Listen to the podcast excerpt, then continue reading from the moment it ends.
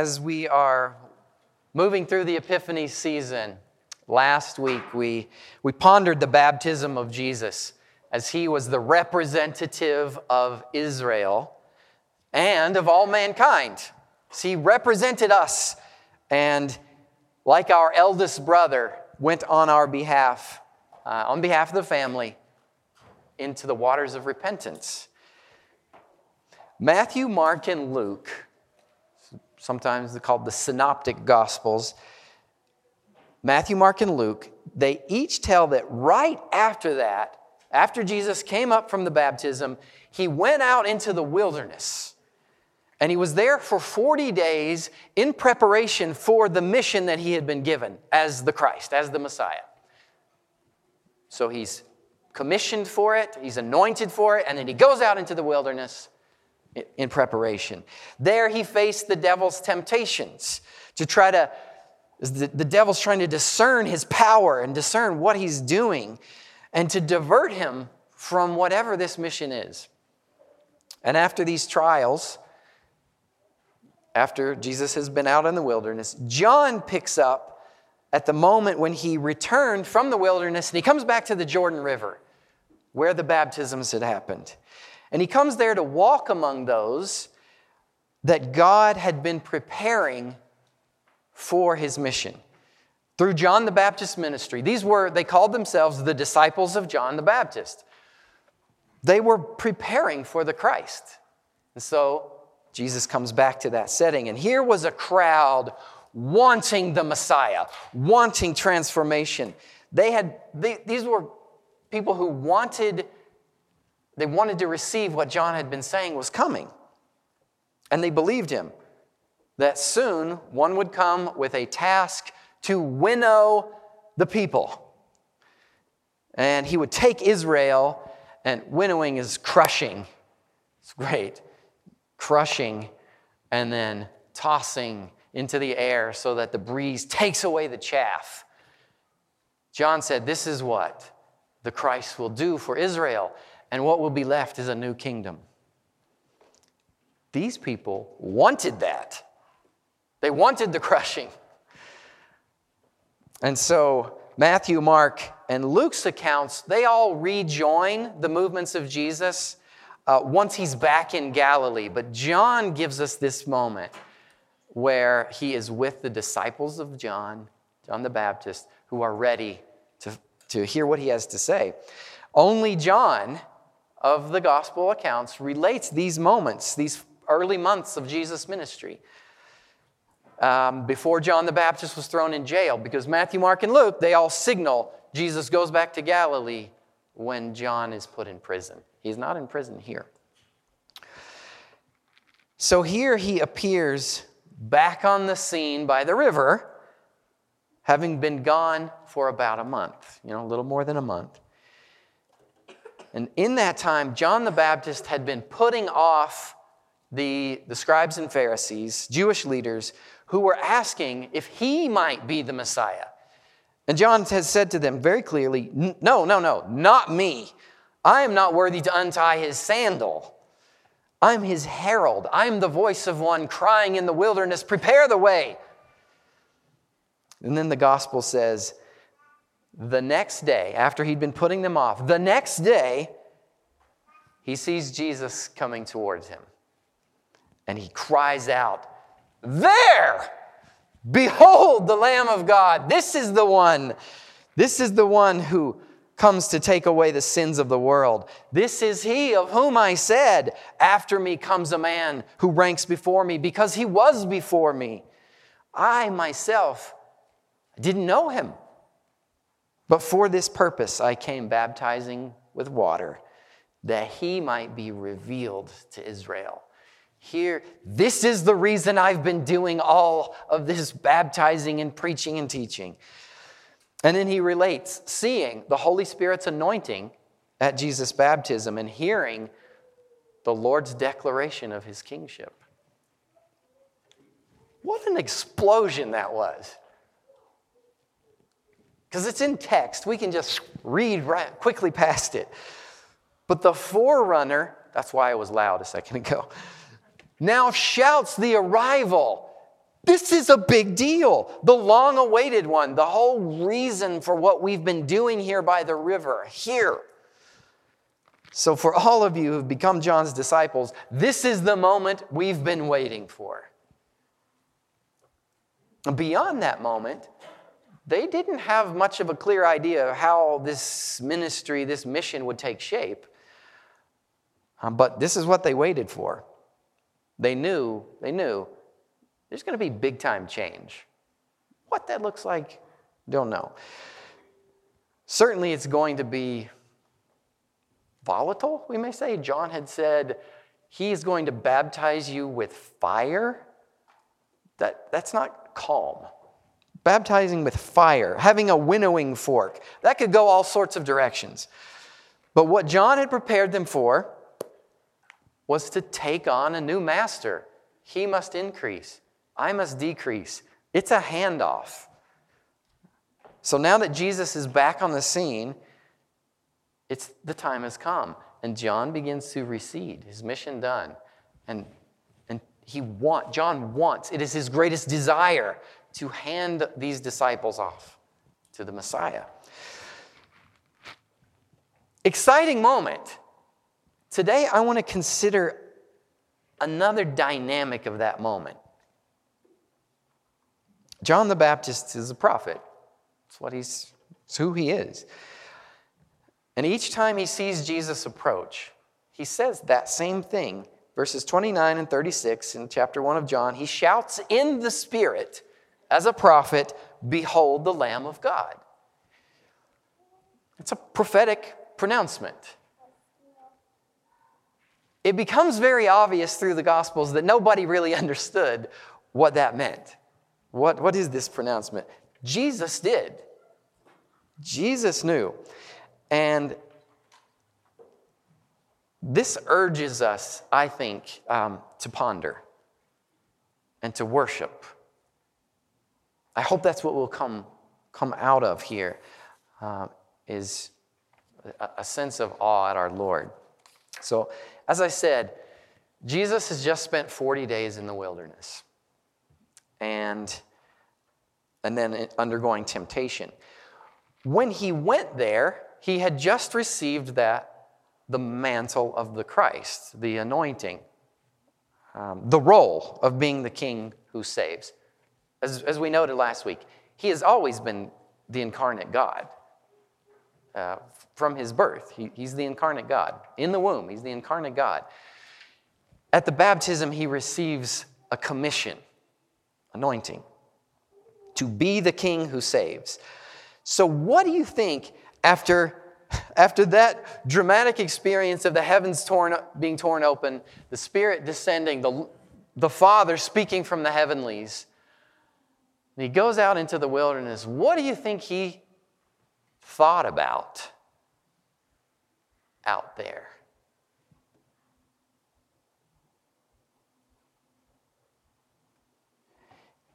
Seems like he would think about and work through and talk to the Father about what that ministry, what that mission would look like.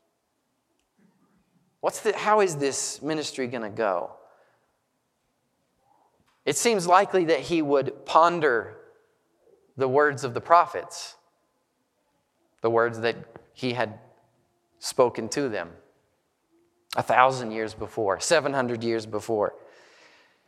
He's going to work through, he's thinking through, he's presenting to the Father, he's asking for insight into how to fulfill that ministry. And so, chiefly, the words of Isaiah were on his mind. He was working through the words of Isaiah the prophet. Part of the reason we know this is because in the, the first messages that he gives, the sermons that he gives, it's Isaiah that he quotes. This is what the mission of the Messiah looks like. And there's a set of prophecies called the servant songs. These are, uh, were understood by all of Israel, all the teachers of Israel. These prophecies of Isaiah are about the Christ, the Messiah. They're detailed. Everyone knew that this was about the promised king. The one we know best here at this great remove is Isaiah 53. We, Um, it, it's always part of our Holy Week, it's always around Easter.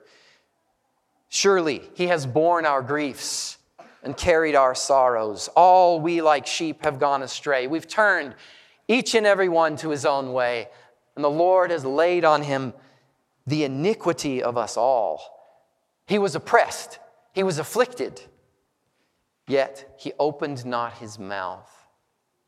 Like a lamb that is led to the slaughter, like a sheep that before its shearers is silent, so he opened not his mouth.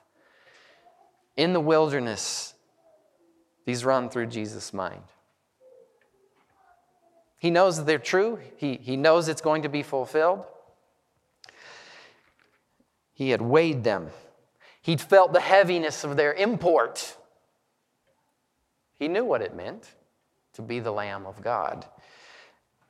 And so, with his father steadying his will for obedience, for this, the full task of the king, the king who dies for his subjects, Jesus comes back from the wilderness to the river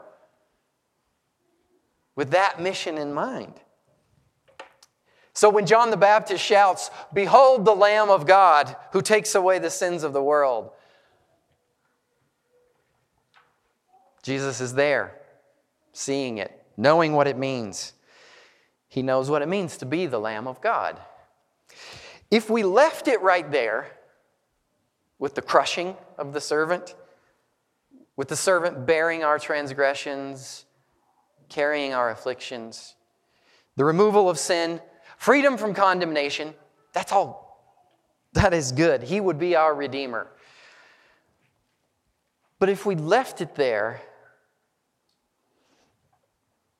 we would be missing the joy that was set before him. And we would not understand our Christ. We would not understand our servant king. We wouldn't understand why he went about his mission the way he did. Why didn't he just rush to his death? Because he had joy to give. There's more to this mission.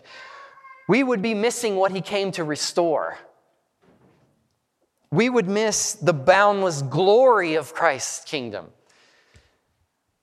The Lord Jesus was able to run the race that was set before him because he knew the joy. He knew what it was for. So when Jesus heard, Behold the Lamb of God, he also heard the rest of the servant songs. Not just the crushing, not just the affliction. So turn with me to Isaiah 49, another of the servant songs. This was read to us this morning. Here we have a fuller picture of Christ's mission. And what we'll see is that this ministry that's shown in Isaiah 49, it has two parts. It has a vision of the glorious end of what will be. It has a vision of restoration but it also has a glimpse of the way there, which is not so nice. How these prophecies work, and we don't read prophecies very well. Post Enlightenment people don't handle prophecy well.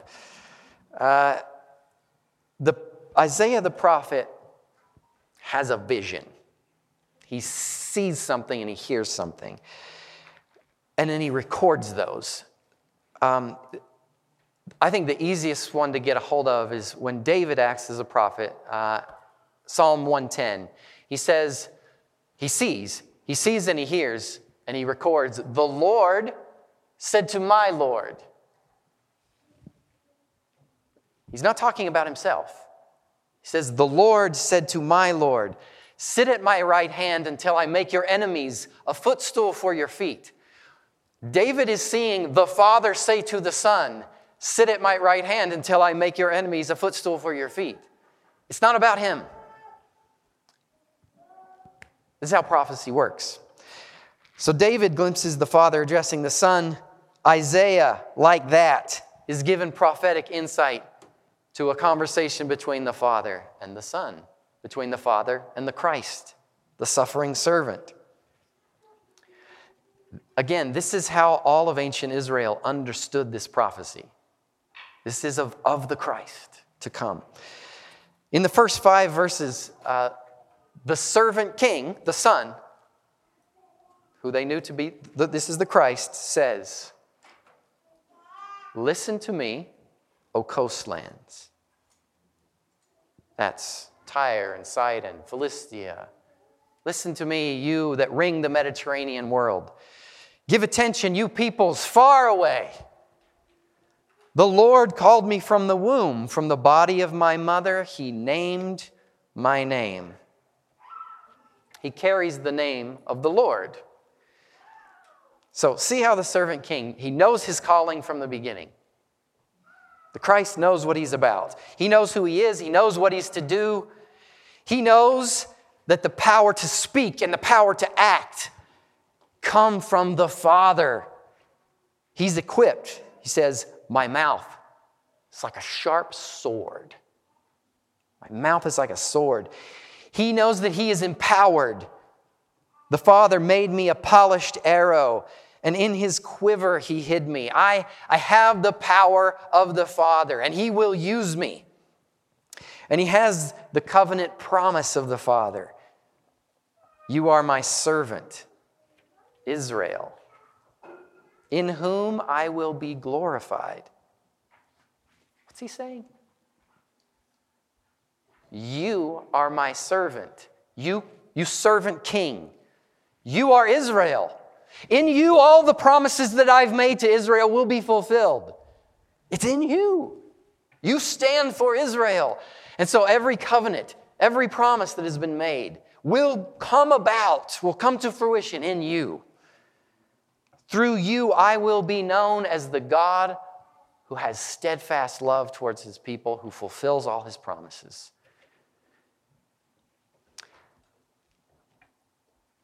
I am hit then with the weight of verse 4. But I said, I have labored in vain. I have spent my strength for nothing and vanity. The promises are going to be fulfilled, but this is also part of the Christ's mission. This vain expense of life giving words, the pouring out of life giving words. Goodness, just goodness, like water on, on hard ground, water on rock that just seems to flow, flow away. Holding out the offer of peace, holding out forgiveness, holding out restoration with God, holding out everlasting joy to have people just turn away and say, Thank you, but no thank you. That, that's good, but I prefer something else. I prefer someone else.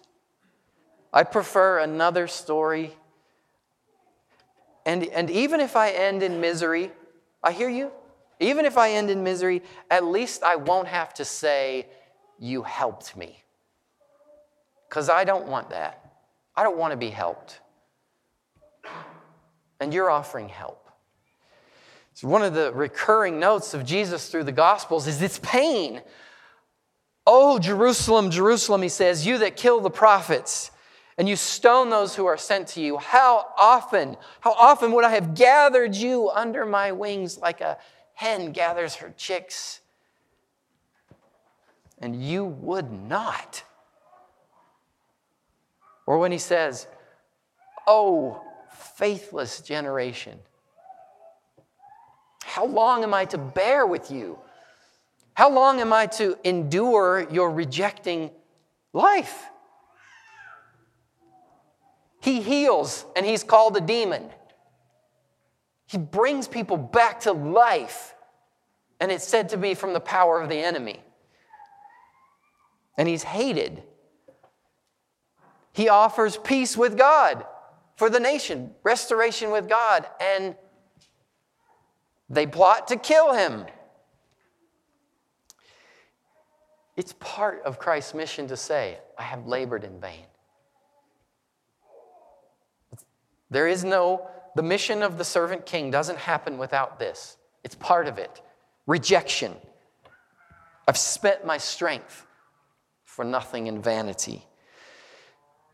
It's picked up later. Surely he was despised and rejected by men, a man of sorrows and acquainted with grief. That was his path. But have you also said that of yourself? If you've walked as a Christian for very long, you've probably said that of yourself. Because if we've been made part of Him, if we are in Him, if He is in us, then it's part, then part of the servant king's experience is ours too. So we, we can't avoid it. It's part of our life as Christians. We would like to, it's painful. I can't stand it sometimes. I really don't like rejection. When somebody turns away from me, when they, when they say, and they, they say it in words or they say it in actions or they, they just disappear and they say, no, thank you. I know what you, I know what you're offering. I hear you, but no, thank you. There's another version I prefer. I get this empty pit in my stomach. Happened this week.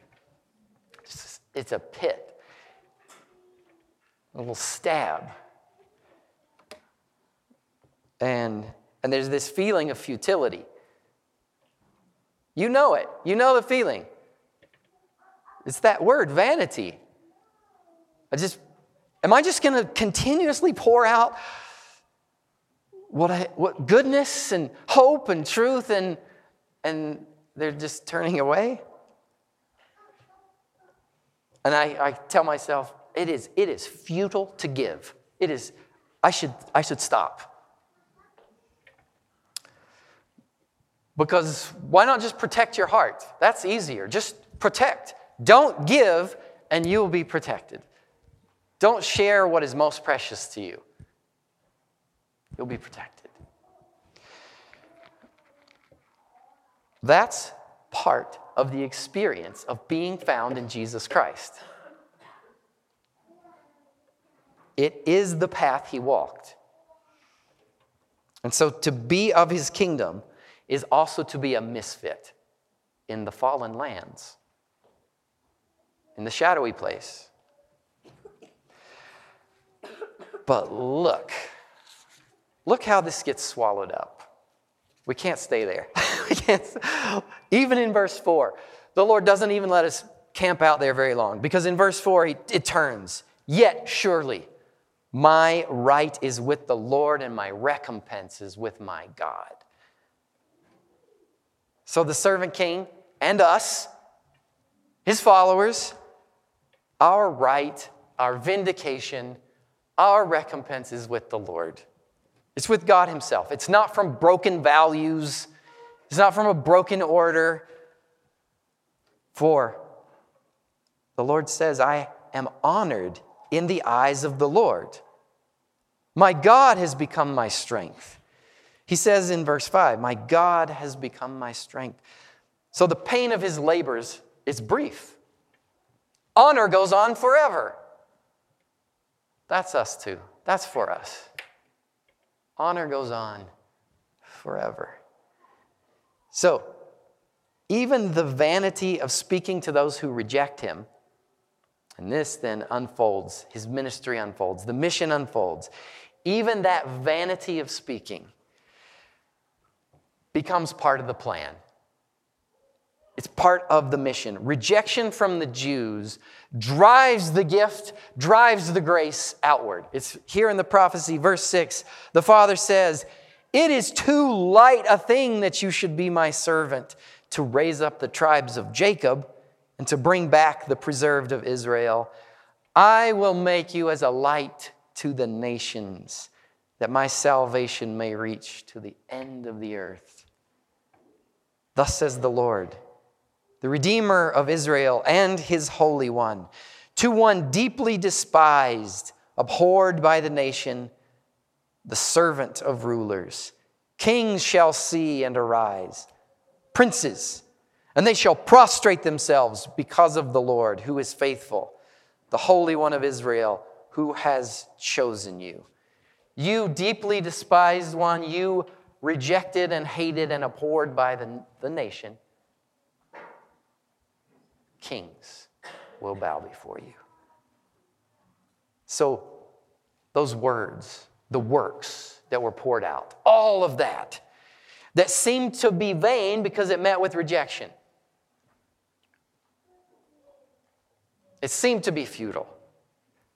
Being, the, the being despised, the being abhorred. It's not futile, it's part of the plan. Those words and those works, this, this is wonderful. Those words and those works that are poured out are signs. They stand like signs of the abundant grace of God. So much is His grace. It, it, you, it can't be quantified, it's infinite. It can be poured out because there's more. His love and His care are so great that those unyielding hearts, the hearts that are like stone, they become like channels. You've seen this in the hills. The harder the rock, the better it flows as a channel to others the hardness of those hearts, takes his grace el- elsewhere. He will continually pour. And so, where there is rejection, even the rejection becomes signs of the abundance of grace. And the king, the king who was rejected by the tiny kingdom of Judea, or the, the smallness of Judea is hard for us to get a hold of. We're talking about the treasure, the size of the treasure valley. That's the kingdom of Judea.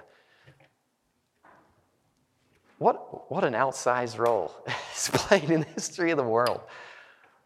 But the rejection of that kingdom becomes for the world the opening that, that will bring to this king honor of all mankind. This king will receive the worship of angels and archangels, principalities and powers, kings of all the nations. Everyone will bow before him, though he was rejected by Judea. So we conclude with this.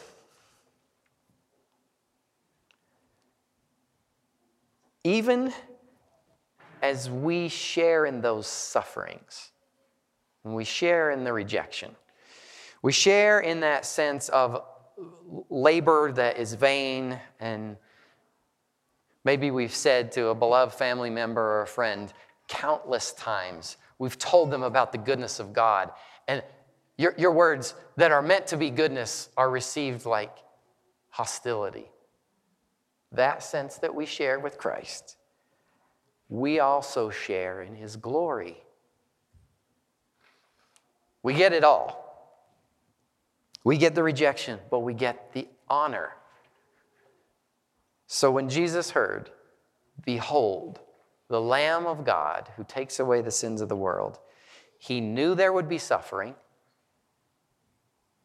But the big message was what it was for to bring joy, to restore all mankind, restoration and honor. And that's ours too.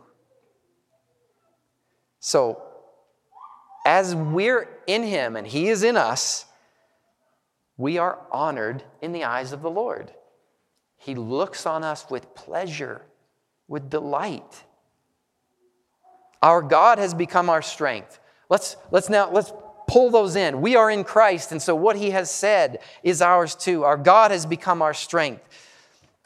Like Paul said in Paul picked this up in Pisidian Antioch, and as he's preaching to the, the synagogue there, and he says, We, Paul and Barnabas, we are a light to the nations. Well, that was said of Christ. Paul is applying that because he is in Christ and he knows it. The message of Christ is his message. So we too are a light to the nations, that salvation may be known to the ends of the earth. Yes. So though you may feel deeply despised at times, I sympathize.